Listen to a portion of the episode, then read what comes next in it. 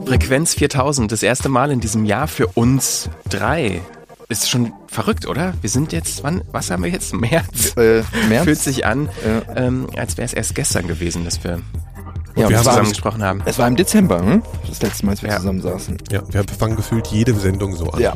Verrückt, schon zwei Monate. Verrückt ist Ist das ja auch so. verrückt. Ja, es ist wirklich verrückt. Wir sind auch jetzt ein Jahr, das wisst ihr Ja. vielleicht schon. Ähm, heute wollen wir reden in dieser Episode Frequenz 4000 über Podcast als Event. Ähm, das- Live-Event. Live-Event, als Live-Event. Event ist es natürlich auch so. Ist es immer?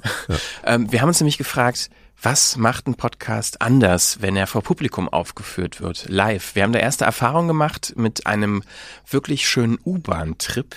Ähm, ja, bei dem wir einen Podcast uraufgeführt haben. Darüber werden wir reden. Außerdem haben wir Gäste, unter anderem einen ähm, englischsprachigen Nachrichtenpodcast aus Berlin und eine Podcast-Produzentin und Bookerin werden wir auch noch hören. Und wir haben noch weitere Starbesetzungen. Ja, äh, Tim, Tim Howard von Gimlet. Und der wird uns auch noch erzählen, warum die auch Live-Podcasts machen. All das gibt's in dieser Stunde und Neuigkeiten zu uns auch noch. Vielleicht habt ihr es mitbekommen, äh, zu Jahresbeginn war es ja etwas ruhiger bei uns, allerdings auch nur vordergründig. Hintergründig hat's natürlich gerappelt in der Kiste. Ja. Äh, Wir haben sehr viel getan. Wollen wir mal kurz zusammentragen, was gerade so unsere Baustellen sind? Ja, also ich meine, ähm, wir haben das letzte Jahr ja unsere vorhandenen Formate konsequent durchgezogen und haben dann immer schon angekündigt, dass wir im Januar mal zusammentreten wollen und diskutieren wollen, wie läuft's denn bei uns alles so. Und wir haben gemerkt, wir möchten gerne auch noch ein bisschen mehr wirklich erzählen, Geschichten, Serien, das ist ja das, woran auch alle süchtig sind, im Fernsehen, so wie sie mittlerweile auch im auditiven Bereich. Und da wollen wir natürlich äh, sowohl produzieren als auch hören. Äh, Serien ja vor allen Dingen auch im Sinne des horizontalen Erzählens. Ne? Also Was nie Serien, jemand die- versteht. Also Hendrik, man muss sagen, ja, erzähl ich, mal. Ich wollte es ja gerade so, noch ja, erklären. ja, okay. äh, also Serien, die halt, äh, dass die Folgen, die Folgen bauen halt aufeinander auf. So, ich meine, Serien machen wir jetzt ja auch schon. Sind ja auch Serien. ja, das stimmt, ja.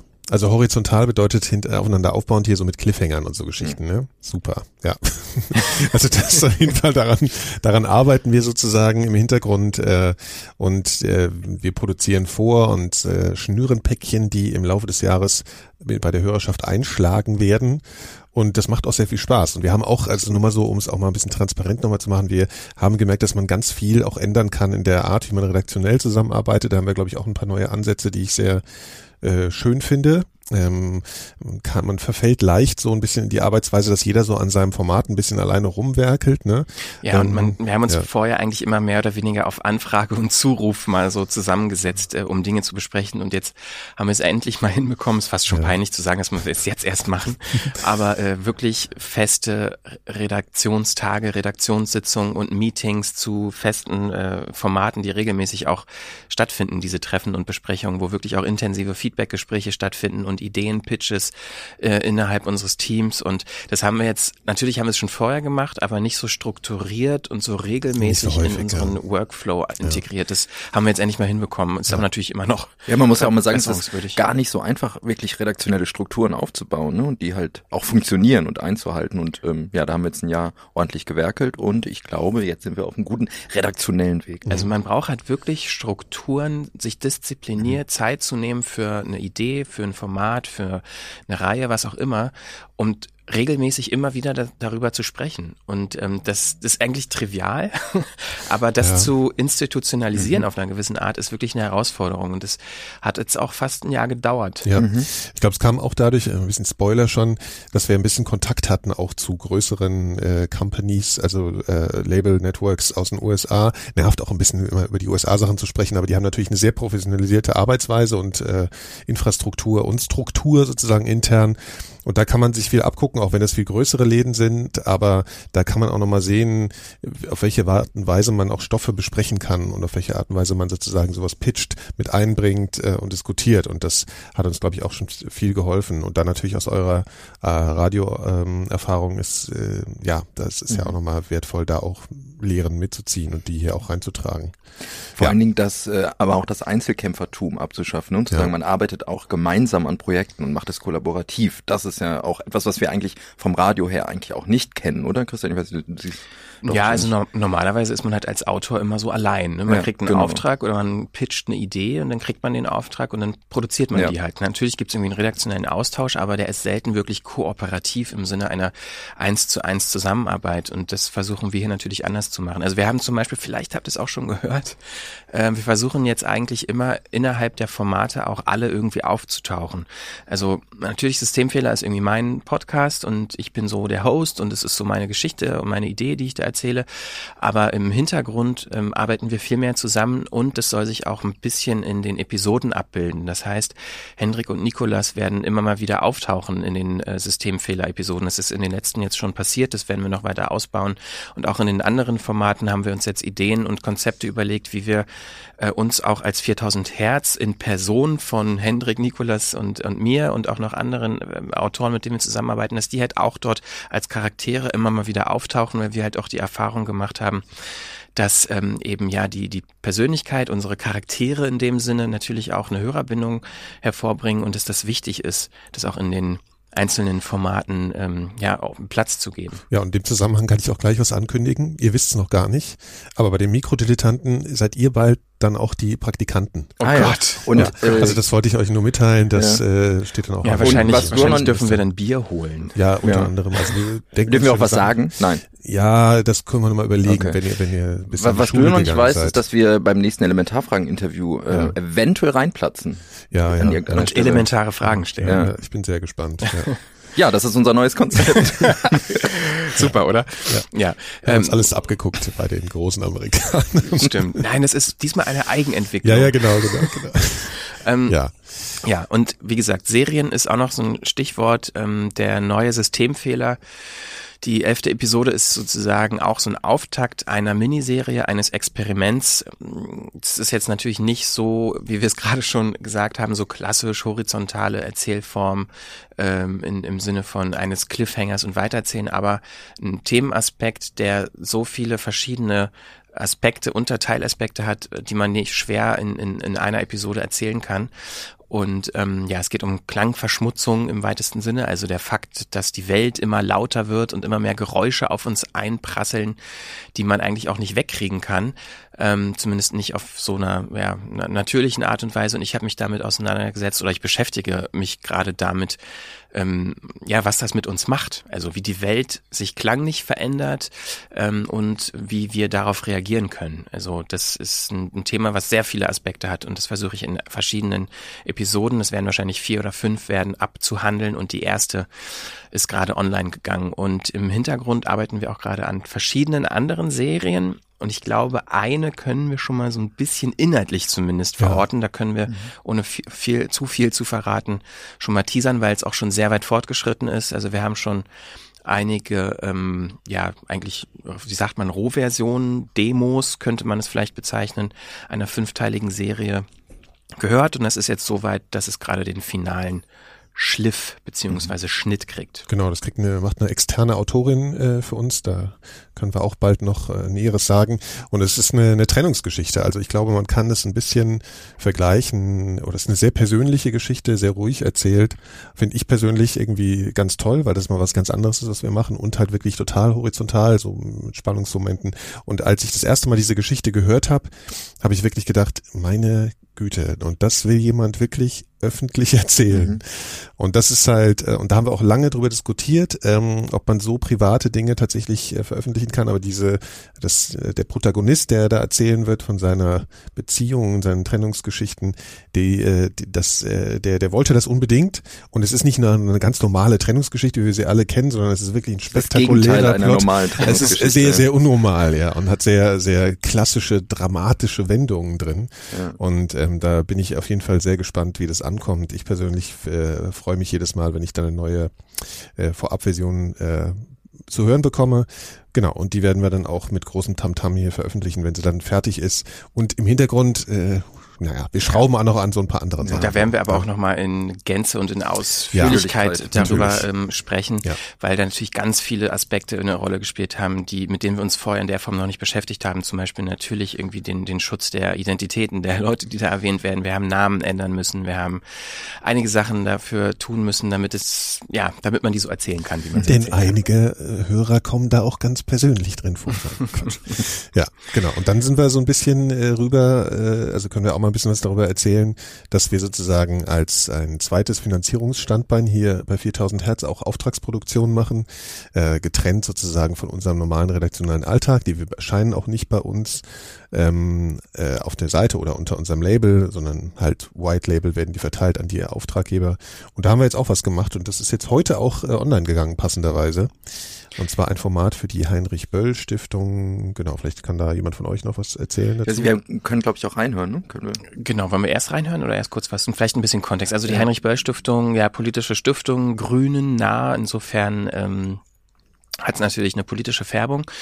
Und das ist eine Auftragsproduktion zum Thema Klimawandel und eine fünfteilige Serie, die heißt Tipping Point und eine, wie es vielleicht schon den, der Name sagt, eine englischsprachige Produktion. Und das ist äh, in dem Kontext auch tatsächlich unsere erste komplett englische Produktion mit externen äh, Autoren äh, und auch Sprechern, die wir gemacht haben. Wir hören mal kurz rein. You probably know about the important role forests play in the climate system. Think of the Amazon as our planet's lung. breathing in carbon dioxide and breathing out oxygen. If forests are lost and replaced by bioenergy crops or monocultures, it threatens biodiversity as well. Currently, we're losing species at a rate many times higher than in the past. It's an issue connected to and as serious as climate change itself. With deforestation, several million people could lose their homes and indigenous livelihoods but the competition for land between the Bex industry and food production could become one of the biggest issues.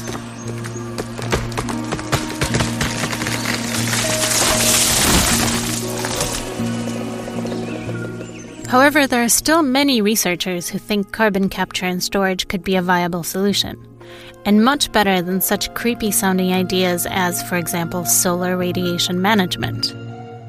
Ja, soweit ein äh, kurzer Ausschnitt aus der ersten Folge, in der es um Geo, äh, in, ja, wie sagt man, gibt es einen deutschen Begriff für Geoengineering? Also die, die Idee, dass man das Klima und ja die Funktionsweise unseres Planeten mit Hilfe von Technologie verändern kann. Es gibt ja, tatsächlich ja. einen deutschen Begriff, glaube ich, ne? Aber ja, also ja, Geoengineering. Ja. Und es sind fünf Episoden, ähm, die verschiedene äh, ja, Ansätze liefern sollen und Fragen und Antworten liefern zu der Frage, inwiefern ähm, das Paris Agreement, also zu dem ja, der maximalen ähm, Erhöhung der Erdtemperatur von 1,5 Grad, wie man das erreichen kann. Also im Sinne von auch den Klimawandel begrenzen kann, die Erderwärmung begrenzen kann. Besonders spannend im Moment im Kontext dessen, dass wir eine US-Regierung haben, die da gar nicht glaubt, ja, stimmt. dass das passiert. Insofern äh, sehr aktuelles Thema und sowieso immer aktuell und ja, spannend. Ist halt eben jetzt äh, kein Teil von 4000 Hertz. Ne? Also könnt ihr drüben bei der Heinrich-Böll-Stiftung hören, verlinken können wir es schon mal. Ja. Äh, Im Prinzip, ähm, genau, war aber für uns auf jeden Fall eine interessante Arbeit und glaube ich auch ähm, schon herausfordernd, weil es halt eben diesen sehr amerikanischen Einschlag hat, ne, wie man ja auch gehört hat und ähm, das war ja auch so gewollt und das ist halt eine Produktion, die sich eben an ein internationales Publikum richtet und das war auf jeden Fall mal interessant für uns auch äh, in der Form zu produzieren. Ja. Genau. Ja, und das werden wir oder machen wir auch jetzt mehr. Ähm, ist halt auch ein Geschäftsfeld, was wir uns jetzt nach und nach immer mehr erschließen. Ähm, wir werden dafür auch kann man sagen, wie so eine Art Subunternehmen äh, gründen, mhm. was sich halt um die Auftragsproduktion kümmert. Also wir arbeiten wie so eine Art Agentur auch, die man beauftragen kann für Beratung, für Konzeption und Produktion von Podcasts. Und ähm, ja, das ist aber wie gesagt alles komplett getrennt von unserem Label, von unseren eigenen redaktionellen Arbeiten. Das werden wir auch nicht in der Form äh, vermischen. ist jetzt natürlich hier die Frequenz 4000 eher dafür um zu erzählen, was wir machen. Ähm, Genau, wir kriegen aber- jetzt in dem, in der, für der, für die Form, also wir werden jetzt nicht dafür bezahlt, dass wir sagen, dass wir das für die äh, Heinrich-Böll-Stiftung tun in diesem Genau, wir Format. wollen es jetzt eigentlich nur mal so beispielhaft erklären, weil das halt eben sozusagen auch für von der wirtschaftlichen Komponente her hier äh, eine Rolle spielt, dass wir halt so auf mehreren Standbeinen stehen. Wir werden jetzt nicht jedes Mal eure äh, euch jetzt sozusagen mit unseren Auftragsproduktionen behelligen. Wir haben da noch was. Da habe ich gestern schon äh, in Social Media und im Newsletter und überhaupt, den ihr natürlich auch gerne mal ähm, äh, ähm, abonnieren könnt, newsletter.4000herz.de. Wir machen eine Umfrage und zwar zum Thema, man kann glaube ich sagen, es ist gleichzeitig eine, eine Publikumsforschung und eine Marktforschung. Also da kommen dann schon auch so ein paar marktrelevante Fragen dazu. Aber wir wollen mal ein bisschen was über unsere Reichweite, unsere das Verhalten der, der, der das Hörverhalten der Hörer, wenn man so sagen kann, ähm, rausfinden. Und wir würden uns total freuen, wenn ihr wenn ihr da mitmacht. Ähm, es, die Links gibt's eigentlich überall bei uns auf Social Media, äh, auf unserer Seite unter dieser Folge, in den Show Notes, im Newsletter. Also ihr findet die schon irgendwie. Ich glaube, die ist auch ganz einfach. Es ist nämlich umfrage.4000herz.de. Da hätte ich jetzt auch noch was sagen können. Nun gut, also auf jeden Fall, da könnt ihr mitmachen. Dauert nur ein paar Minuten. Ihr würdet uns extrem helfen, wenn ihr da mitmacht. Ähm, Ja, und ihr könnt auch vor Genau. allen Dingen nicht nur direkt Fragen beantworten, so Multiple-Choice-mäßig, sondern es gibt halt auch an ein paar Stellen die Möglichkeit, wirklich ähm, uns ein paar Zeilen zu schreiben, was ihr gut findet, was ihr nicht gut findet. Was ihr und gerne das, hören würdet bei uns auch. Genau. Genau, und ähm, das kriegen wir auch direkt wirklich. Und es ist halt anonym, das heißt, ihr könnt wirklich alles schreiben und sagen, ähm, was Also ihr fast wollt. alles, ja. Also ich meine, wir hören uns alles gerne an, aber am liebsten hören wir das was zum Thema Podcast. Ja. Genau. Ja, und das, wie gesagt, unter umfrage.4000herz.de und eigentlich auch überall, wo ihr es nur finden könntet, äh, vermuten könntet, ist es auch verlinkt. Genau. So, So, jetzt kommen wir mal zu den unserem Events. eigentlichen ne? Thema. Ich bin schon ganz äh, scharf drauf auf die Events, die jetzt kommen. Genau, warum beschäftigen wir uns eigentlich mit dem Thema Event vor Publikum, also Podcasts vor Publikum? Warum interessiert uns das? Ja, ich glaube, also ich meine, ich habe ich hab ja äh, angefangen damals mit den Mikrodilettanten und wir haben schon immer mal gedacht, vielleicht gehen wir mal auf die Bühne. Äh, jeder hatte zu unterschiedlichen Zeiten eher äh, mehr oder weniger großes Problem mit der Vorstellung, aber grundsätzlich haben wir immer gedacht, sowas, äh, sowas, das bietet sich einfach total an, ne? So ein bisschen so einer Show-Atmosphäre, das so ein bisschen aufzuziehen. Wir haben da viele Ideen und wir wollen das eh schon die ganze Zeit mal machen. Und es gibt ähm, eine Tendenz dazu, dass äh, auch, auch in den USA, aber auch hier äh, viele Leute anfangen, solche Events zu machen. Jetzt ist uns äh, ein äh, jemand zuvorgekommen, sozusagen, der dazugestoßen ist, der für uns arbeitet, der äh, Wouter, der Walrus and the Bear macht, äh, ist sowieso sehr umtriebig, wenn es darum geht, so ähm, Events zu machen. Und da hatten wir jetzt gerade vor Er ist uns Zeit nicht eins. zuvorgekommen, er hat uns gezwungen. Genau, er hat uns gezwungen, ja. auszuprobieren. Ja, das ja, war sehr genau. gut. Ja. Äh, zumal es jetzt interessant war, weil wir angefangen haben, eben jetzt das auszuprobieren mit, mit Walrus. Und das ist ja ein im weitesten Sinne Storytelling-Podcast und kein Laber-Podcast, äh, wie jetzt zum Beispiel Mikrodilettanten. Machen wir ja sowieso nicht. Ah, das ist auch Storytelling, ja, im weitesten Äh, Sinne. Und ich meine, das war interessant, was kann man machen, wie kann man auch so etwas mal äh, vor Publikum äh, ausprobieren und, und, und vor das Publikum bringen. Und da hat er jetzt eine ganz besondere Form gefunden. Ja, und zwar, naja, wollen wir es kurz erzählen einfach. Ich meine, also es ist sozusagen äh, wie, äh, wie, wie so eine interaktive ähm, Podcast-Reise gewesen. Wir sind äh, morgens, sonntags hier an äh, zur Warschauer Straße gefahren. Das ist in Friedrichshain in Berlin eine U-Bahn-Station, also eine End- oder eine Start-U-Bahn-Station von der legendären U1, zu der es ja sogar schon ein Musical gab. Das ist halt diese, diese U-Bahn, die äh, als Hochbahn durch Kreuzberg bis nach West-Berlin fährt. Also ist wirklich eine Sightseeing-Tour mehr oder weniger. Und äh, die letzte Folge, die Wouter gemacht hat bei Warriors and the Bear, dreht sich eben um diese legendäre Strecke und um die Geschichten zu jeder einzelnen äh, Station. Also wir, wir sind sozusagen diese Strecke gefahren als Gruppe mit Kopfhörern auf. Also die Episode Ja. dauert genauso lang wie die U-Bahn. So wollte Von, ich sagen. von ja. Start bis Das zum, Ziel, genau. Ja, so, also Und das war natürlich dann die Herausforderung, dass alle gleichzeitig Play drücken, sodass Das es war wirklich auch so eine Herausforderung. so ein wir haben Radio, mehrfach ausprobiert. so ein Radiomoment wird. Und vielleicht, bevor wir weiter darüber reden, wir haben ja Wouter auch interviewt und ihn gefragt, wie er es fand, und er hat natürlich auch nochmal erzählt, was er da überhaupt In vorhat. besseren was er Worten, als ich das gerade versucht habe. Also wir haben natürlich eine Folge gemacht, eine Folge über der U1, der älteste Linie in Berlin. Und dann haben wir gedacht, es ist mal cool, um dann ein Live-Event davon zu machen, um dann ähm, am Warschauer Straße einfach anzufangen. Da haben wir uns dann gesammelt und dann haben wir mit äh, einer Gruppe eine Folge angehört und sind wir von Warschauer Straße nach Ulandstraße gefahren. So here's what's gonna happen. We're gonna go onto the platform in a moment. Um, we're going to gather in front of one of the front carriages. Uh, once we're there, uh, I'll make sure that everyone takes out their phone at the same time. It's about four minutes before the actual train leaves, and then when it hits three minutes, we're all to press play at the same time. We're all to put our headphones on and we'll all be listening to the same episode at the same time. Now, I think this is absolutely terrifying because you'll all be listening while I'm there, uh, which is very uncomfortable because I like you listening to the episodes while I'm not there, you know? But uh, we're just going to do it, make it happen. I'm really excited for, for, for this sort of audio experiment. Um, yeah, maybe the only thing I would like to do, it's a very corny thing, if everyone sort of can put up their headphones, I would like to make a selfie with all of us. So if everyone can sort of move in here a little bit, I'm going to move this way, we're going to make a selfie and then we're going to hop onto the platform. Wir waren insgesamt, ich habe nachgezählt, ich glaube um die 30 Leute, die da waren, zumindest auf diesem einen Selfie-Foto, was ja, du krass. auch äh, gemacht hast. Da gibt es auch ein Video von, äh, kann man bei Instagram bei uns sehen. Awesome! Smile! Beautiful! Thank you so much! Ähm, das war schon irgendwie ganz cool. Aber wie bist du denn auf die Idee gekommen, überhaupt erstmal die U1 zu machen, also eine, eine Episode über die U1 und das dann auch noch als Event? Ja, die, der U1, der fährt so richtig beim, unter mein Fenster vorbei. Ich wohne selber am Görlitzer Bahnhof. Also ich habe immer die Liebe gehabt für diese gelbe Züge, die vorbeikommen und ähm, ja, richtig, richtig coole, coole ähm, äh, U-Bahn. Ähm, und dann dachte ich, da muss unbedingt ein, ein Walrus and the Bear Folge vorbeikommen.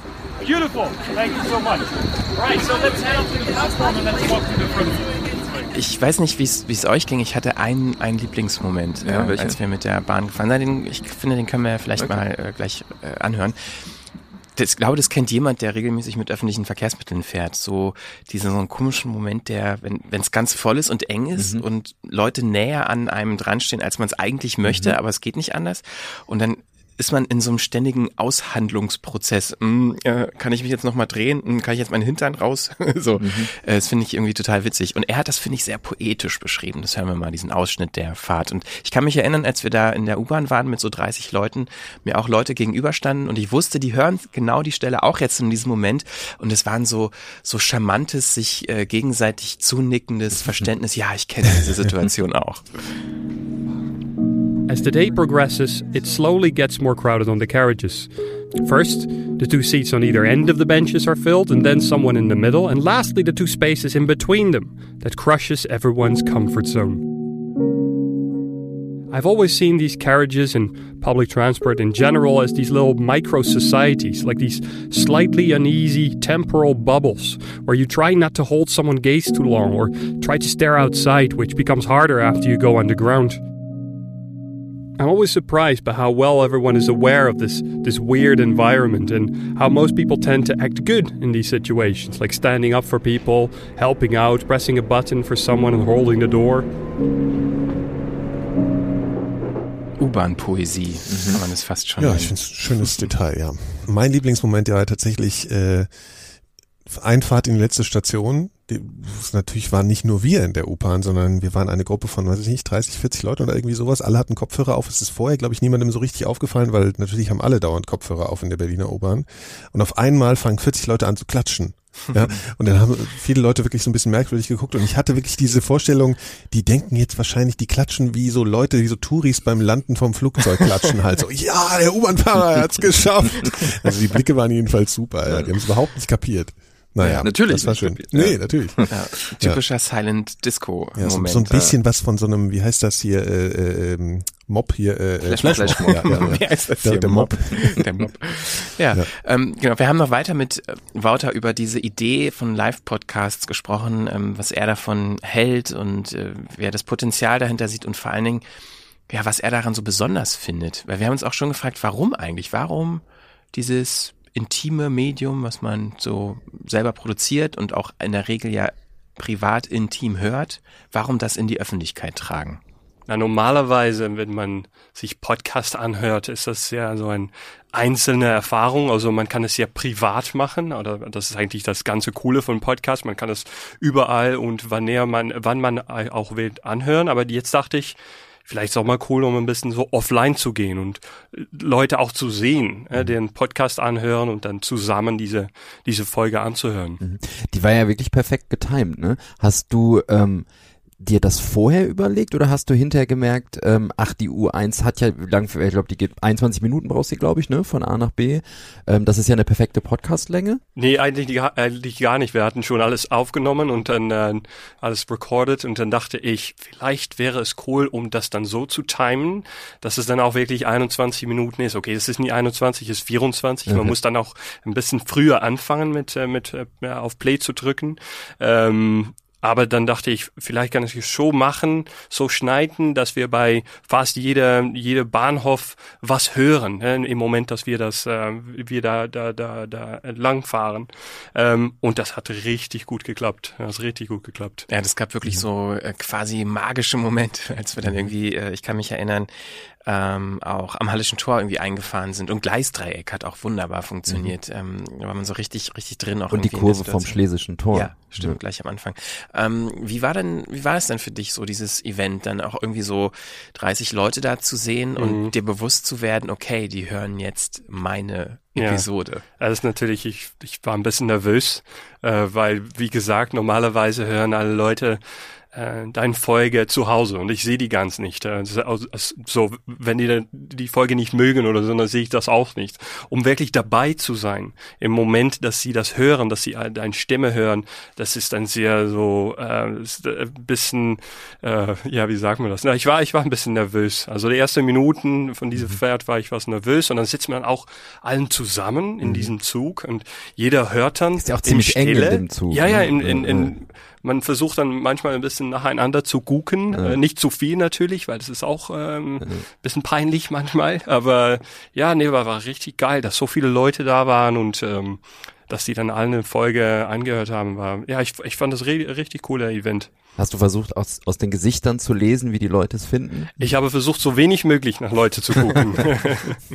ähm, du hörst ja selber auch viele Podcasts. Ich weiß, dass du zum Beispiel ein ziemlich großer äh, Snap Judgment äh, Fan bist, hast du schon mal öfter mal erwähnt. Du hörst ja auch so die ähm, die ganzen, also ich weiß nicht, ob alle, aber einige Radiotopia-Produktionen, 99% Invisible, du kennst Roman Mars und also in dieser Szene, in diesem Dunstkreis gibt's ja viele Leute, die auch Live-Events machen, Podcast als Event. Ähm, wie siehst du denn, du hast gerade auch schon gesagt, Podcast ist normalerweise ein privater Moment, den man irgendwie auf dem Kopfhörer hört, für sich allein. Äh, wie, wie schätzt du denn generell das Medium Podcast ein als Eventformat? Ähm, ja, ja, eigentlich ist es ein bisschen kompliziert. Ähm, es ist, es ist wie einfacher, um, um einen Film anzuschauen, gemeinsam das zu machen. Äh, man macht natürlich äh, zum Beispiel Klangkünstler machen das ein bisschen öfter oder, oder zum Beispiel, wenn man auf eine Audioführung geht, Audiotours macht man auch nochmal äh, zusammen. Und am Podcast ist dann richtig das Ding, was man äh, im, im privaten Bereich ähm, sich anhört. Also ich glaube, es ist nicht immer geeignet für, für jede, für jede Folge oder sowas, aber das, es kann sehr interessant sein, weil man hat dann auf diesem Moment erfahrt man das alles zusammen. Ja, man, man ist da alles, ähm, ist allen zusammen und hört sich diese Folge an. Man kann dann auch ein bisschen zusammen reagieren. Da wird ein bisschen mehr gelachen zum Beispiel. Ähm, vielleicht ein bisschen mehr als dann, wenn man es zu Hause alleine anhört. Ähm, und auch diese Live-Events wie, wie zum Beispiel eine Live-Show, wenn man wirklich es gut schneidet und dann perfekt alles druckt so, so auf den Moment. Ich glaube, das kann sehr interessant sein. Dann wird's auf einmal Radio, oder? Also auch ein Podcast zeitgleich hören ist ja eigentlich linear. Ne? Radio. Ne? Ja. Finde ich auch ganz interessant. Ja, und dann, wenn man es live produziert, ja dann irgendwie noch mehr. Mhm. Ja. Glaubst du, dass auch Leute gekommen sind, weil sie einfach dich mal sehen wollten? Nee. Ich glaube auch nicht. ähm, also, also ich, ich fand es auf, auf jeden Fall cool, um Leute zu sehen, Podcast ähm, anhören. Du wolltest ähm, mal deine Hörer sehen. Eigentlich, das war eigentlich der ja. einzige Grund. Äh, nee, aber ich, ich kannte natürlich einige von, von dieser Gruppe, aber auch Leute zu sehen, um, um, um zu wissen, dass da, da Leute sind, die ich nicht kenne, mhm. ähm, dass sie Spaß daran haben, diese Podcasts anzuhören. Das ist natürlich für, für mich super. Das ist eine gute Motivation, um, um mehr zu machen und ähm, auch die Leute ein bisschen kennenzulernen und äh, äh, ja, zu, zu fragen, was sie eigentlich davon finden. Das ist, äh, ja, das, das was kann man sich noch mehr wünschen? Ja, dass man mal eine direkte Rückmeldung bekommt, Ja. ne, auf die Sachen, Ja, die man produziert. Ja. Ja, und dass man auch irgendwie so ein Gemeinschaftsgefühl äh, Mhm. konkret irgendwie entwickelt in dem Moment, in dem man es zusammenhört und man weiß jetzt, die ganzen Leute hören es jetzt genau in dem Moment. Das Mhm. ist auch irgendwie ein interessanter psychologischer Effekt. Es ist auch noch, äh, war auch noch, natürlich noch cool, weil man kann natürlich zusammen das gemeinsam anhören, aber jetzt war es, jeder hat Kopfhörer an, ob, äh, auf. Äh? Das ist nicht so in einem Saal, äh, jeder hören das gleichzeitig, aber jetzt, jeder hört das noch für sich äh, privat, aber man weiß, wenn man um sich guckt, jeder hört das auch. Und da haben auch Leute eingesteigen, die natürlich nichts mit diesen ganzen Podcast-Events zu tun haben. Die haben ein bisschen so zwischen uns gesessen und dann nicht voll verstanden, was wir dann gemacht haben. Aber wir, wir wussten das. Wir Ja, haben das ja. also dann so geguckt und das war, war so richtig cool. Das Schöne ist ja, die Episode ist ja da und jeder, der jetzt in Berlin ist, kann ja auch nochmal so eine, eine ähnliche Erfahrung machen. Also natürlich nicht die gemeinschaftliche Erfahrung, aber jeder kann sich auch nochmal in die Uhr einsetzen und deine Folge hören. Ähm, du hast gerade schon gesagt, man sollte nicht direkt einsteigen und auf Play drücken, sondern man muss nochmal warten, ne? Vier Minuten, Genau, da ist drei Minuten. drei Minuten. Wenn man ähm, diesen, diesen Zeit auf dem ähm, Signal da auf Warschauer Straße sieht, noch drei Minuten übrig, da muss man auf Play drücken und dann endet diese Podcast genau am Ende am Ulandstraße. Und da hat man auch unterwegs bei jeder Station im U-Bahnhof äh, eine Geschichte. Ist so drei Minuten am Warschauer Straße, ähm, ja, kann man anfangen. Jetzt muss ich kurz das äh, Mikrofon krallen. Äh, und zwar muss man da natürlich nun damit rechnen, dass die BVG auch mitspielt. Ne? Das ist halt immer so ein, wir haben ungefähr fünf äh, Versuche gemacht oder vier. Zwei. Und immer, ja, oder ja, ich wollte jetzt mal ein bisschen übertreiben. Um Kommt der hier rein Interview und macht Ich, ich, mal ich, ich, ich und so zu. rein hier, Ja. reißt die Tür auf. Aber auf jeden Fall, genau, auf jeden Fall äh, muss man darauf hoffen, dass die FBVG mitspielt, weil die ist ja bekannt dafür, dass sie nicht mitspielt. ja. Okay, danke Wouter. Danke auch. Wir freuen uns schon auf die nächste Episode. Auf jeden. Wenn Mikro läuft, kann ich einfach nicht anders. Ja, du bist halt eine Rampensau und solange jemand damit müssen wir irgendwie wenn, wenn. Nikolas im Raum ist und kein Mikrofon hat, dann kann er das nicht lange ertragen. Dann muss er er irgendwem das Mikrofon entreißen. Ja, ja, so ist er. Gut, ähm, soweit also Wouter von Walrus and the Bear und ähm, wir hatten das ja jetzt schon, glaube ich, auch in dem Interview gehört. Ihr könnt das auch hören, ohne in Berlin zu sein. Ihr könnt das auch hören, ohne mit der U1 zu fahren. Können Aber es ist anderen U-Bahn natürlich, fahren parallel, ne? Das ist auch mal interessant. ähm, ja, das ist wahrscheinlich richtig verwirrend. ja. Aber das ist natürlich richtig gut, wenn ihr das äh, macht. Vielleicht könnt ihr euch auch nochmal zusammenschließen, ein kleines Hörer-Event machen mit ein paar Leuten und zusammen äh, fahren und das hören und das quasi nachmachen, was wir gemacht haben. Wir haben ja noch mit einigen anderen Leuten gesprochen, die wir euch alle noch vorstellen wollen heute in der Sendung. Äh, und zwar haben wir, mh, also der, das Event, was wir gemacht haben, war jetzt relativ klein. Vielleicht 30, 40 Leute, Sonntagmorgen, ist klar, da kann man jetzt nicht Massen mobilisieren. Ähm, wir haben deshalb auch noch Leute angefragt, die schon viel länger Live-Events mit Podcasts machen und auch schon ein paar mehr Leute ziehen und sozusagen, dass da so eine Routine sich entwickelt, weil wir gerne wissen wollten, wie äh, das Medium sich überhaupt eignet, um vor Publikum aufgeführt zu werden. Und du, Hendrik, hast gesprochen mit Radio Spätkauf. Mhm, Genau, ich habe mit Jöran Mandig gesprochen. Das ist einer von den vier Leuten, die es machen. Es sind äh, drei Männer, eine Frau. Und die machen seit einiger Zeit eben auch ähm, ihren Podcast in einer Live-Version. Radio Spät, Spät, Kauf, Kauf. Also Radio Spätkauf kannst du in ganz wenigen Sätzen zusammenfassen, was das eigentlich ist für die, die es noch nicht kennen. Ja, Radio Spätkauf ist ein Podcast. Berlin News in English ist der Untertitel sozusagen. Und das ist es auch. Wir sind vier Leute und machen so ein bisschen Talk, Panel, formatmäßig, immer einmal im Monat. Nachrichten auf unterhaltsame Art und Weise. Berlin News in English. So, und jetzt habt ihr irgendwann angefangen, das ist ja das, was uns jetzt eigentlich vor allen Dingen interessiert, das Ganze irgendwie auf die Bühne zu bringen. Ne? Weißt du noch, wie das angefangen hat oder wie die Idee dazu kam? Ja, wir hatten einfach mal Bock, das live auszuprobieren, haben das irgendwie bei anderen Podcasts, die wir so konsumieren, mitgekriegt, dass die das ab und zu machen und haben das dann einfach mal ausprobiert, irgendwo in Neukölln in so einem kleinen Laden.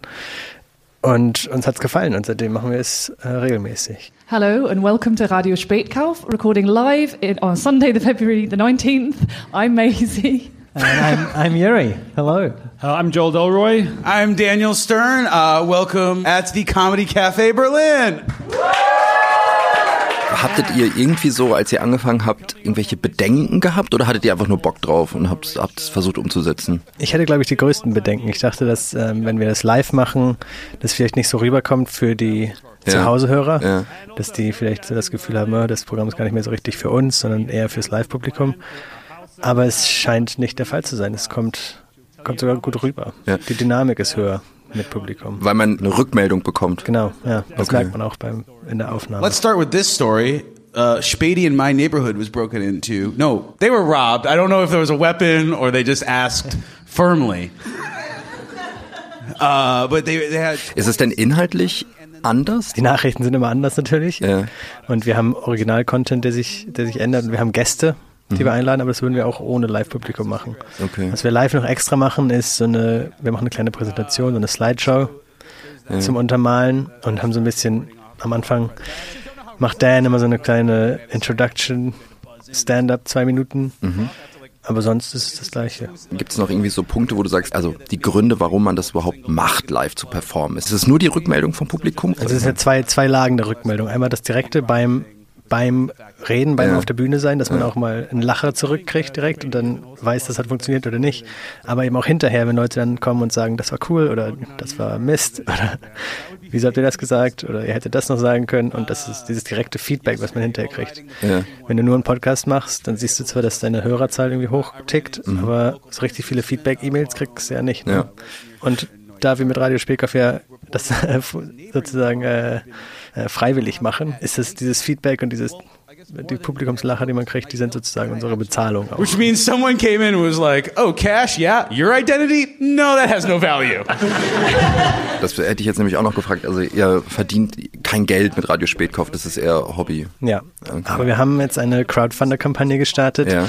auf Steady HQ, ähm, wo wir versuchen, ähm, monatliche Abonnements, so eine Subscriptions anzubringen. Es gibt ja Menschen, die machen Radio oder auch Podcasting, auch weil man sich da ein bisschen verstecken kann. Man wird nicht gesehen und wenn man jetzt auf die Bühne geht, ändert man das schlagartig. Das kann natürlich für den einen oder anderen Podcast eine Hürde darstellen. Aber für uns, Dan sowieso Comedian, Joe als Musiker auf der Bühne gewesen. Ich zwar nicht, aber bin auch ein ganz guter Public Speaker. So, das war überhaupt kein Problem. Und Maisie, ich glaube, sie war am nervösesten, aber sie macht das auch klar. Yes, now, no jazz in our house. Uh, Berlin's Kulturminister has turned down the federal government's offer of Aber es macht doch einfach 12.5 Spaß, ne? Das million kann, wenn, auch wenn man sich mal so ins kalte Wasser schmeißt, das mal einmal ausprobiert, obwohl man Schiss hat. Ja. Bereitet ihr euch eigentlich anders vor auf die Live-Sendung? Die Show ist immer noch in der eigenen Evolution inbegriffen sozusagen. Das heißt, es ändert sich natürlich, aber nicht, weil es live ist.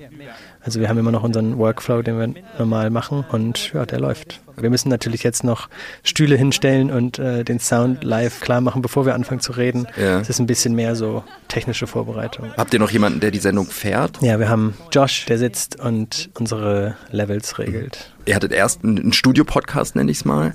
Dann habt ihr die Live-Performance noch dazu bekommen. Jetzt habt ihr noch einen Ausspielweg über Radio 1. Gibt es noch weitere Dinge, die in Planung sind? Ja, wir versuchen unseren Podcast so ein bisschen breiter zu machen, ein breiteres Medienangebot. Wir machen ein paar Videos ab und zu, wo wir, also wir filmen unsere Live-Shows auch und stellen davon kürzere Clips mit ein- einzelnen Items äh, ins Internet auf unsere Seiten. Und die Idee ist auch, ähm, original, original Content äh, zu produzieren. Also nicht nur die Videos von der Live-Show, sondern Ja. extra Videos. Ja, wir sind auf jeden Fall offen, uns, uns da weiterzuentwickeln.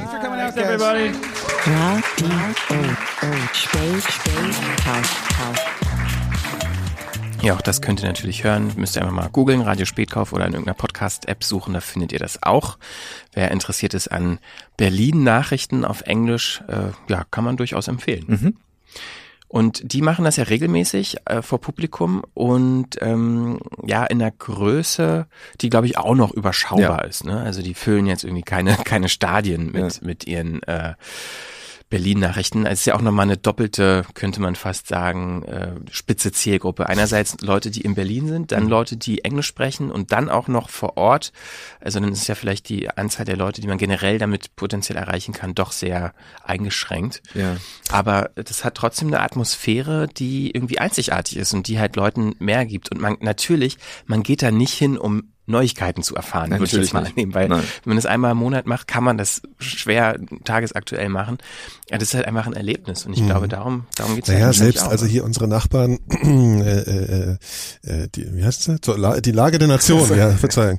Äh, die machen ja auch ab und zu ähm, äh, Live-Events, wo sie im Prinzip ihre ihre Politbesprechung zu zweit einfach äh, machen, so eine Stunde. Und trotzdem gehen da viele Leute hin. Also so ein Be- Bedarf nach so einer Berührung mit den Machern von Ich glaube, es geht ganz viel wirklich einfach darum, die, die Leute zu sehen. Ja. Einfach, wie sehen die aus? Jein, glaube ich. Also ich glaube nur eins zu eins das machen, was man immer macht, nur, Nee, klar, nur das vor darf man- Publikum ist genau. vielleicht auf Dauer ein bisschen wenig. Das also es ist- ist halt die Frage, genau. ne, ob man doch noch einen Mehrwert Ich meine aber äh, sozusagen die erste Motivation für die meisten Leute dorthin zu gehen, ist nicht jetzt, äh, wie jetzt auch bei der Lage der Nation, ähm, sich zu informieren. Das tun sie halt beim Podcast hören. Hm. Deswegen gehen sie ja nicht zu der Live-Veranstaltung, sondern da gehen sie hin, weil sie ähm, die beiden einfach mal sehen wollen. Kann man von ausgehen. Die haben wir jetzt nicht gefragt, ausgerechnet. Tja, aber aber äh, nur an, unsere, an der Wand unserer Sprecherkabine klopfen müssen, um zumindest einen von ja, das beiden. sind tatsächlich äh, unsere Nachbarn. zu- Ähm, haben wir das eigentlich schon mal erwähnt? Nee, ne? Ich mehrfach, mehrfach. Jetzt haben wir kein Geheimnis gelüftet. Okay. Grüße an Ulf, falls du zuhörst. Ja. Ähm, genau, wir haben ja schon gesagt, wir wollen uns ein bisschen steigern in der Größe. M, Deshalb haben wir uns umgehört, m, wer noch so Podcasts vor Publikum macht und wer vielleicht sowas auch produziert und ähm, ja managt oder veranstaltet beziehungsweise sich darum kümmert, dass ähm, solche Events stattfinden können. Und da stößt man relativ schnell auf äh, Maria Lorenz, die ja so eine äh, Produktionsfirma hat, Pool Artists heißt die, äh, die kümmert sich darum, dass ja, Podcaster am Publikum finden, ähm, zum Beispiel. Und sie ist auch Produzentin, unter anderem für Gästeliste Geisterbahn, auch ein Podcast aus Berlin. Und die ähm, ja, machen halt Events, haben kürzlich in Berlin eine relativ große äh, ja, Saal ausverkauft, das Astra Kulturhaus in Berlin. Und deshalb habe ich Maria gebeten, mir mal zu erzählen, was denn so die Herausforderungen sind, so ein Podcast-Event zu organisieren. Und sie hat mir freundlicherweise ihre Antwort aufgenommen und zugeschickt. Und die hören wir jetzt. Ja, die Herausforderungen einer Live-Show sind natürlich äh, umfänglich. Also ab, angefangen von kommen überhaupt so genug Leute. Also es gibt natürlich auch Podcasts, die ähm, haben vielleicht noch nicht so viele Hörerzahlen und dann verteilen sich die Hörer vielleicht über Deutschland oder auch Österreich, Schweiz oder wo auch immer und dann entscheiden sie sich, einen Live-Gig in Würzburg zu machen und dann können dann aber da nur zehn hinkommen oder so. Also das muss man natürlich vielleicht vorher, kann man ja so ein bisschen eine, so eine Art Umfrage machen. Ähm, eine weitere Herausforderung ist natürlich die ganze Planung. Also man muss, ähm, also entweder man hat Glück und holt sich jemanden, der sich damit auskennt. Also in unserem Fall war das relativ ähm, glücklich, weil ich früher jahrelang Booking gemacht habe und deswegen wusste ich einfach so ein bisschen, worauf man achten muss. Und da muss man sich halt drum kümmern, äh, mit einem, sich eine Location aussuchen, mit dem örtlichen Veranstalter vor Ort, ähm, der Person, die die Location gehört, sprechen. Wer kümmert sich um die Tickets? Wie teuer sind die Tickets? Wer stellt die ein? Wie ist der Deal? Was kriegt der vor Ort? Was kriegen wir? Ähm, dann muss die Technik besprochen werden. Was braucht man alles auf der Bühne? Was braucht irgendwie, was braucht man drumherum? Wird's aufgenommen? Wird's nicht aufgenommen? Wer nimmt's auf? Gibt's am Mischpult eine Aufnahmemöglichkeit? Kann das mein Gerät? Dann muss man sich natürlich überlegen, wie läuft die Promo vorher und was, was kann man irgendwie machen, dass die Leute überhaupt davon erfahren und so weiter und so fort. Später die Abrechnung und alles. Also da gibt's schon eine Menge Sachen, die beachtet werden müssen und auch tausend Anspra Absprachen unter Umständen, wenn es nicht in deiner Stadt ist, die Anreise und wer zahlt die und Übernachtung und also es ist schon eine Menge Logistik und Sachen, an die man denken muss. Es ist überhaupt keine äh, Rocket Science, also das kriegt man schon hin. Und man kann sich ja auch Tipps geben lassen und so und ähm, später, wenn man dann Glück hat, ähm, kann man ja vielleicht dann auch das eine Booking-Agentur machen lassen oder eine Person, die sich damit gut auskennt und dann kann es ja weitergehen. Also das und in, ich sag mal so in so ganz kleinen Läden, also wir haben ja angefangen im Comedy Café hier in Berlin Neukölln, die sind ja auch dann total easy, dann trifft man sich einmal auf ein Käffchen mit denen und quatscht so alles durch. Ähm, die haben dann ja auch Erfahrung, also ihr seid ja nicht der erste Live-Gast. Von daher kann man schon äh, kann man das einfach mal probieren. Also ich würde es einfach mal probieren, in einer kleinen Location, vielleicht irgendwie 50 bis 80 Leute oder so.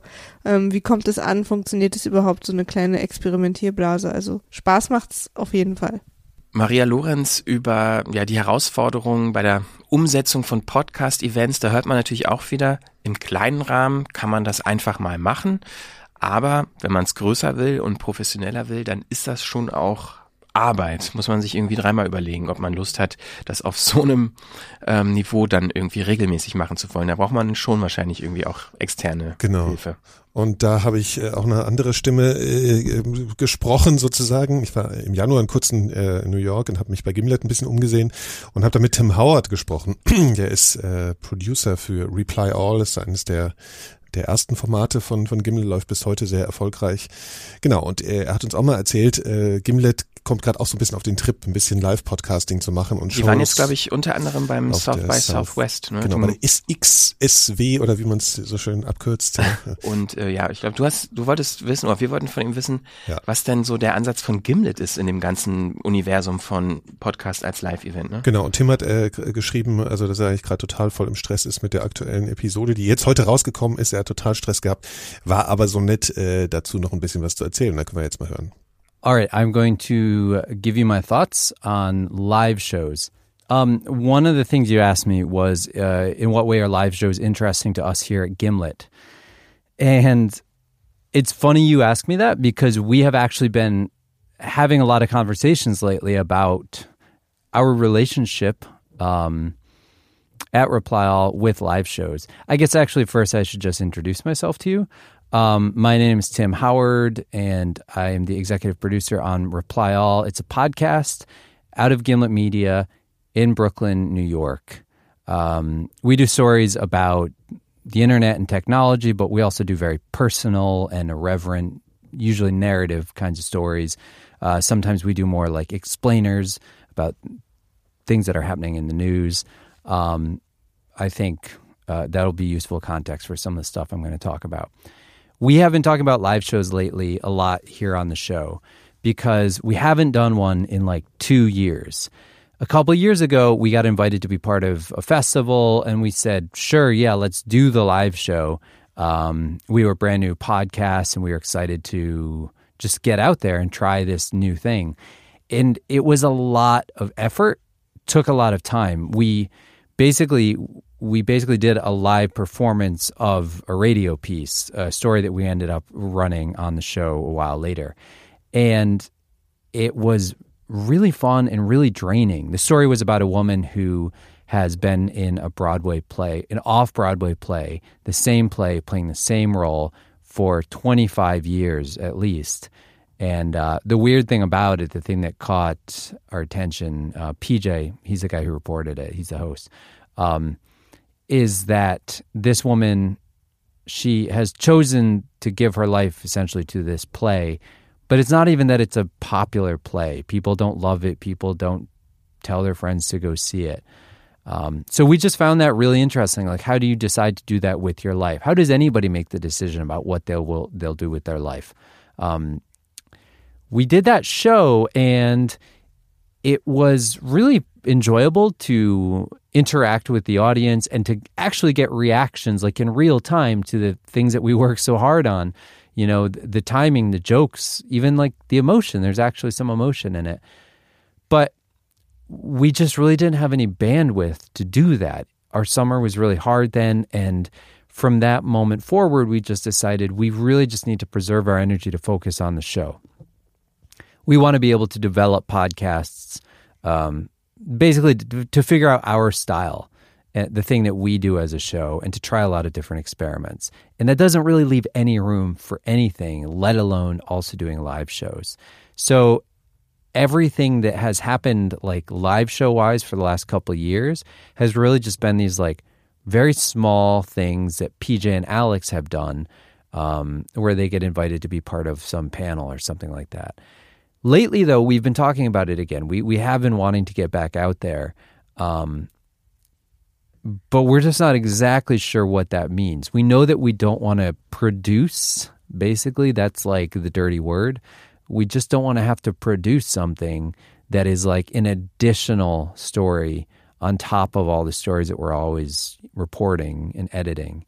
Um, we want to find some sort of happy medium between the Reply All podcast, what might normally be like a, a, a personal narrative, um, and like a, a conversational sort of hanging out with the show kind of thing. And we don't really know what that is yet, but uh, we've been kicking around a lot of ideas. We our our our sort of like spiritual um, affiliation would maybe be m- more with like uh, comedy, uh, improv comedy, um, just in terms of the energy and not working from a script. So we're trying to figure out something that we can do at the end of April. Um, and I think that it might actually be maybe more in the ballpark of like talking about stories that we've worked on and questions, problems that have come up. Um, and I think it might also tie in with a holiday that we invented on the show called Email Debt Forgiveness Day. But our hope is to find a way to have it be collaborative to some degree with the audience um, and to not be working from a script.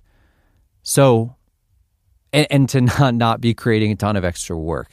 Because honestly, like what we would really enjoy as a show is to discover maybe some sort of distinct talent or distinct thing that we can do as a live show or as, you know, a podcast that goes up on a stage that isn't exactly like the podcast, um, but that maybe has a lot of the same personality and could maybe be, maybe be replicable, maybe be something we take on the road or just do every once in a while so you have that sense of community and really engaging with the audience and not just wondering who the hell the people are that actually consume the show.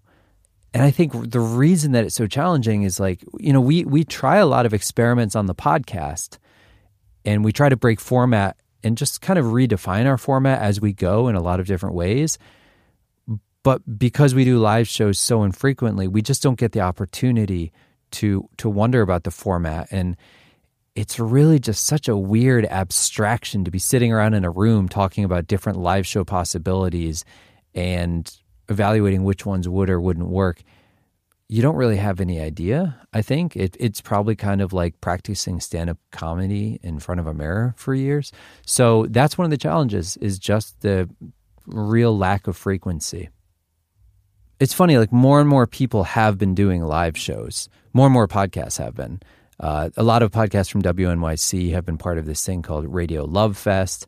And it seems to me that people are noticing the same challenges that we noticed, and people are tending toward doing something informal. Um, there's there's a lot of like radio shows, podcasts deciding to just do the kind of moderated conversation where maybe it's like the host or the hosts with one other person, and there's a topic that they're discussing. Um, Radiolab did a a few different live shows while I was there, and some of them were really ambitious and actually incredibly effective.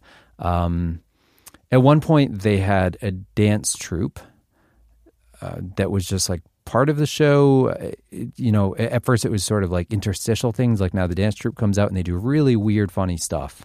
Um, dance troupe really undersells how how great they were.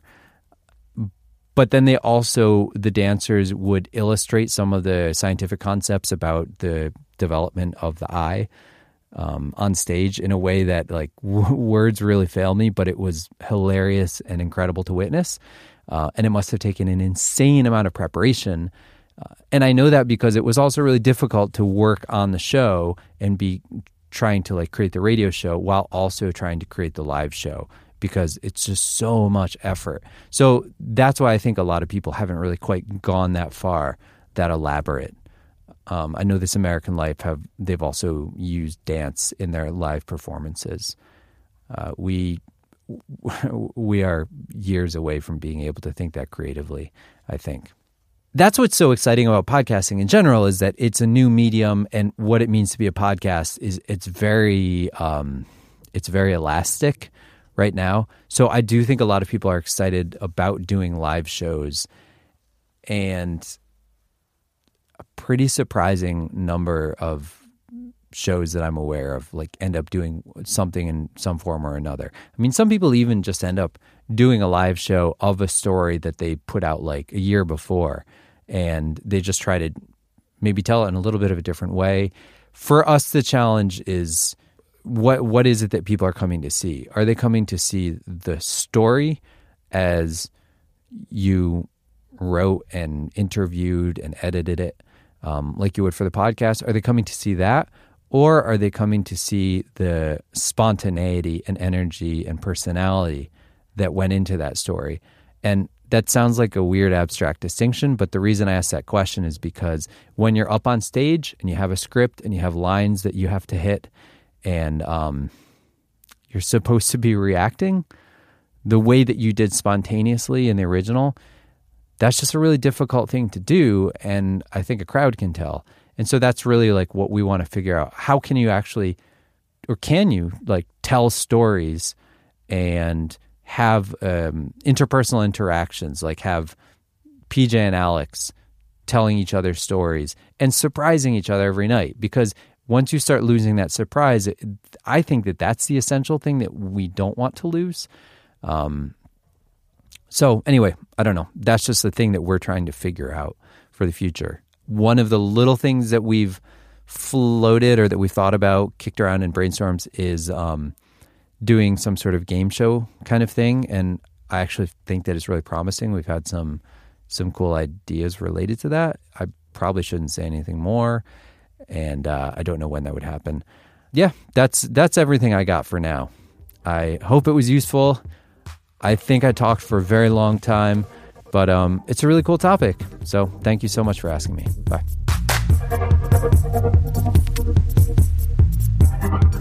Wir haben ja jetzt einige Stimmen gehört zum Thema Podcast als Live-Event vor Publikum. Ähm, wir hatten Gimlet Media äh, in Form von Tim Howard. Äh, danke nochmal für die Zusendung seiner äh, ja, Worte, seiner Gedanken dazu. Maria Lorenz haben wir gehört, Joran Mantek von Radio Spätkauf haben wir gehört und natürlich auch unseren Wouter, Wouter Bernhard äh, von Warriors and the Bear.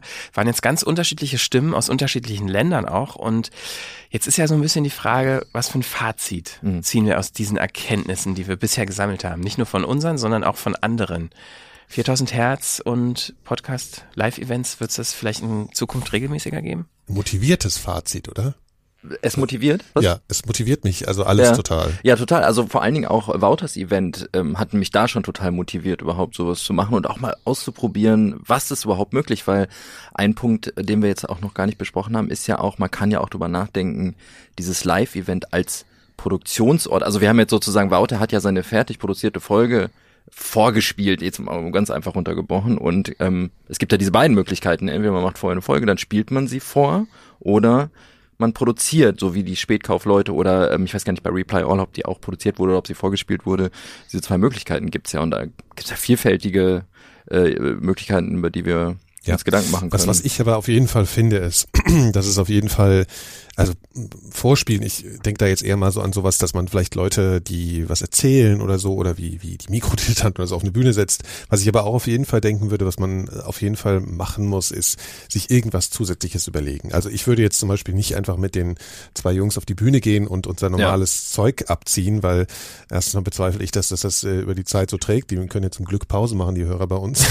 ähm, und dann außerdem äh, bietet sich da einfach so viel an. Also da kann man sich ja wirklich mal austoben, ja, abseits dessen, was es vielleicht kostet oder so, aber da gibt es so viele Möglichkeiten, die man da, also ich habe total viele Ideen, die man auf so, eine, in so einem Talk-Format auf der Bühne schon mal machen könnte. Ne? Gerade in der Unterhaltung. Ja, ich will noch gar nicht so viel verraten. Ah, warum da, denn nicht? Ja, aber zum Beispiel, also ich meine, ich finde, man kann da zum Beispiel mit einem mit Musik arbeiten oder mit so oder mit, hm. mit Live-Musik oder halt mit irgendwelchen Spielen oder irgendwelche Dinge oder also Gäste. Also ich, ja, wie gesagt, hm. ich will da mal so ein bisschen dran rumdenken und vor allen Dingen muss ich die anderen zwei überzeugen, dass wir, dass wir mit auf die Bühne kommen.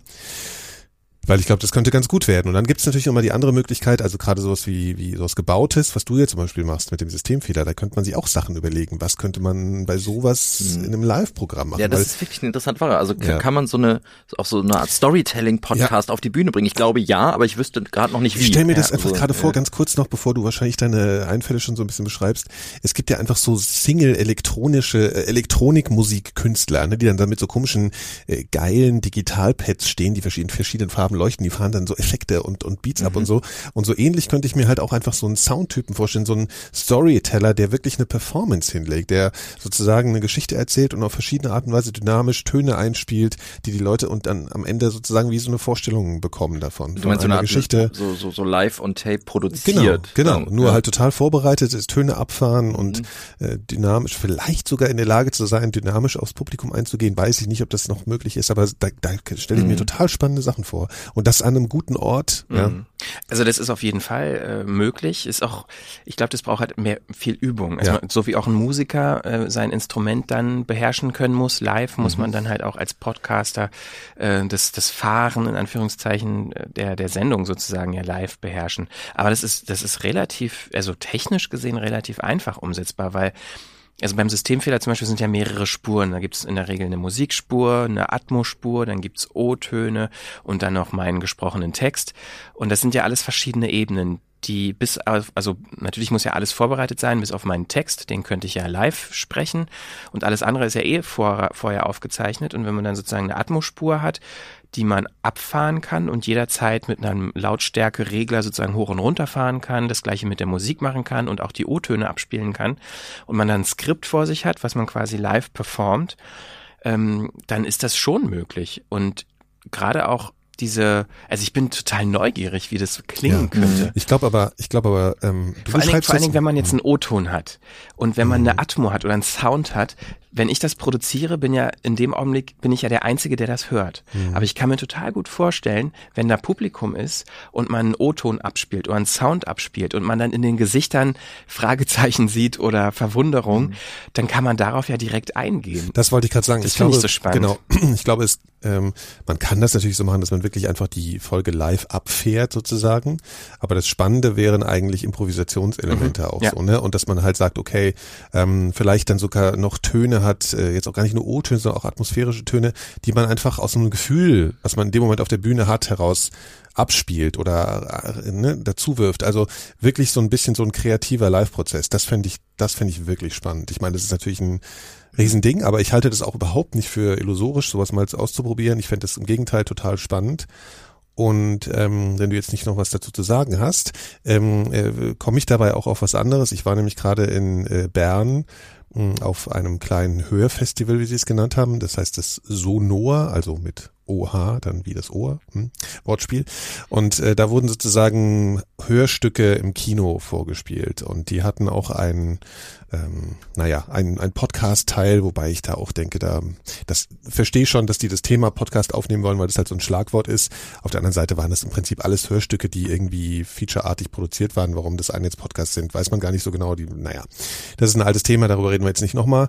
Ähm, aber da haben sie auch ein Stück vom Systemfehler vorgespielt. Und ich war da, das war natürlich ein bisschen unpassend, dass ich dann dazu die Fragen beantworten sollte, die zu einem Stück, was du äh, produziert hast. Aber gut, ich habe es so, so gut gemacht, wie es geht. Aber es war für mich halt ein total spannendes ähm, Erlebnis, in dem Kino zu sitzen und zuerst mal zu denken, okay, hier ist jetzt einfach ein bisschen dunkel, es war nicht total dunkel, sondern es war so ein bisschen wie kurz bevor der Film anfängt. Es gibt ja immer so stufenweise, immer wenn bevor der Film anfängt, das so leicht dunkler wird. Also es war noch ein bisschen Licht. Und ich habe zuerst gedacht, ich kann hier jetzt irgendwie keine halbe Stunde sitzen und ein Stück hören, vor allem, was ich schon kannte. Ne? Und dann, was mache ich da mit meinen Augen? Und ähm, zuerst war ich so ein bisschen nervös. Aber ich bin auch ein bisschen später reingekommen, habe gemerkt, dass die anderen Leute alle total ruhig waren. Und ich habe gemerkt, dass ich ganz schnell, obwohl ich das Stück kannte, nochmal in eine ganz andere ähm, intensive Hörsituation gekommen bin und halt überhaupt kein Problem damit hatte, dass ich keinen visuellen Reiz hatte. Also es hat für mich total funktioniert, in diesem dunklen, abgekapselten Raum drin zu sein und im guten Sound, was natürlich auch nochmal schon ein tolles Erlebnis war, die hatten ein sehr gutes Soundsystem, äh, diese, diese Produktion zu hören. Und ähm, das finde ich sowieso auch nochmal so ein Event, was ja nochmal einen anderen Charakter hat. Also wirklich einfach Sachen in so einem Kino oder so live mal anzuhören. Ähm, da gibt's auf jeden Fall Leute, die das gerne tun würden. Und das ist nicht einfach nur so ein Übertrag in eine Art der Vorführung, die eigentlich für Audio, Audio nicht geeignet ist, sondern das ist auch geeignet. Und es ist halt auch dann total spannend und auch für alle dieses Gruppenerlebnis zu haben, auf bestimmte Reize eine Reaktion zu zeigen und die auch bei anderen zu erleben. Mhm. Also das fand ich total interessant.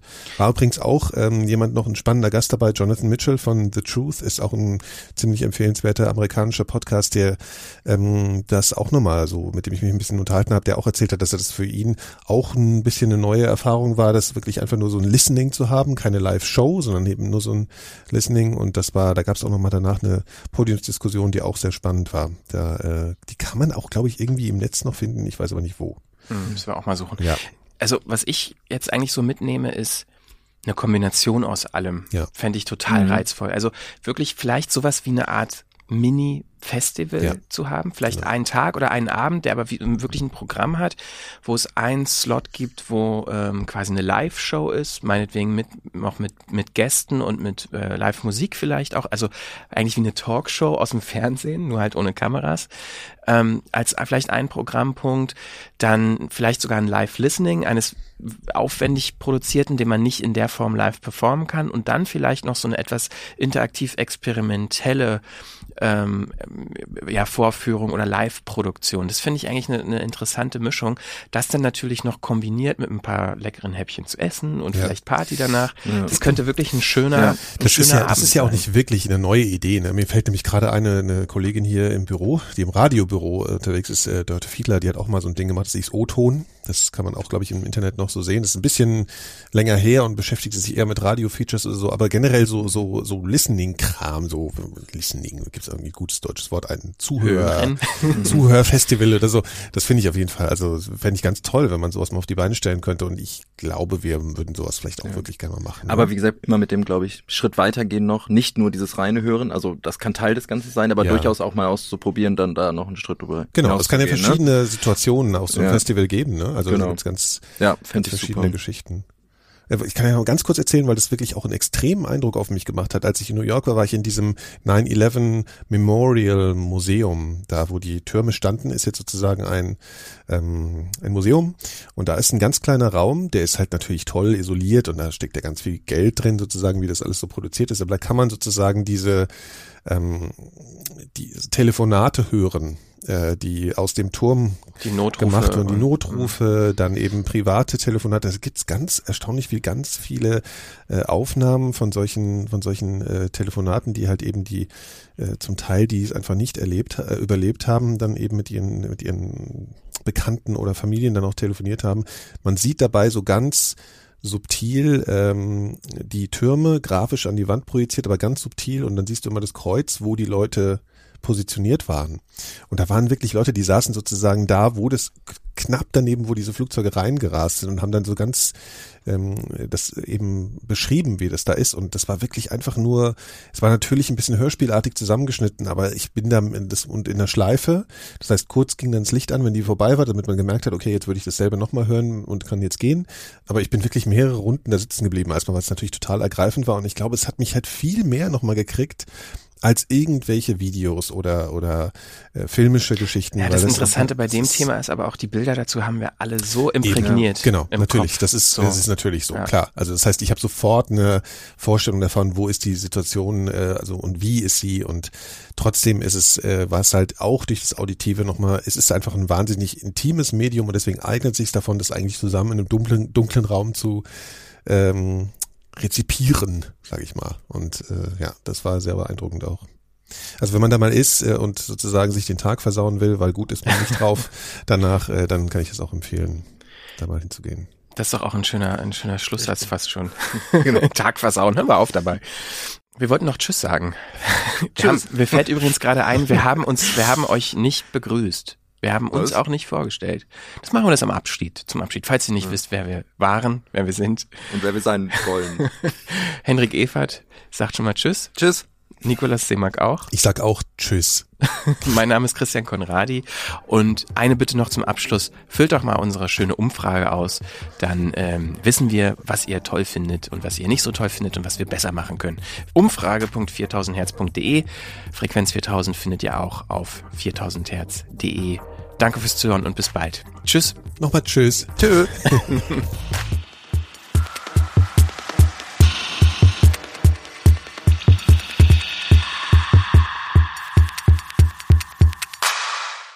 Eine Produktion von 4000 Hertz 2017.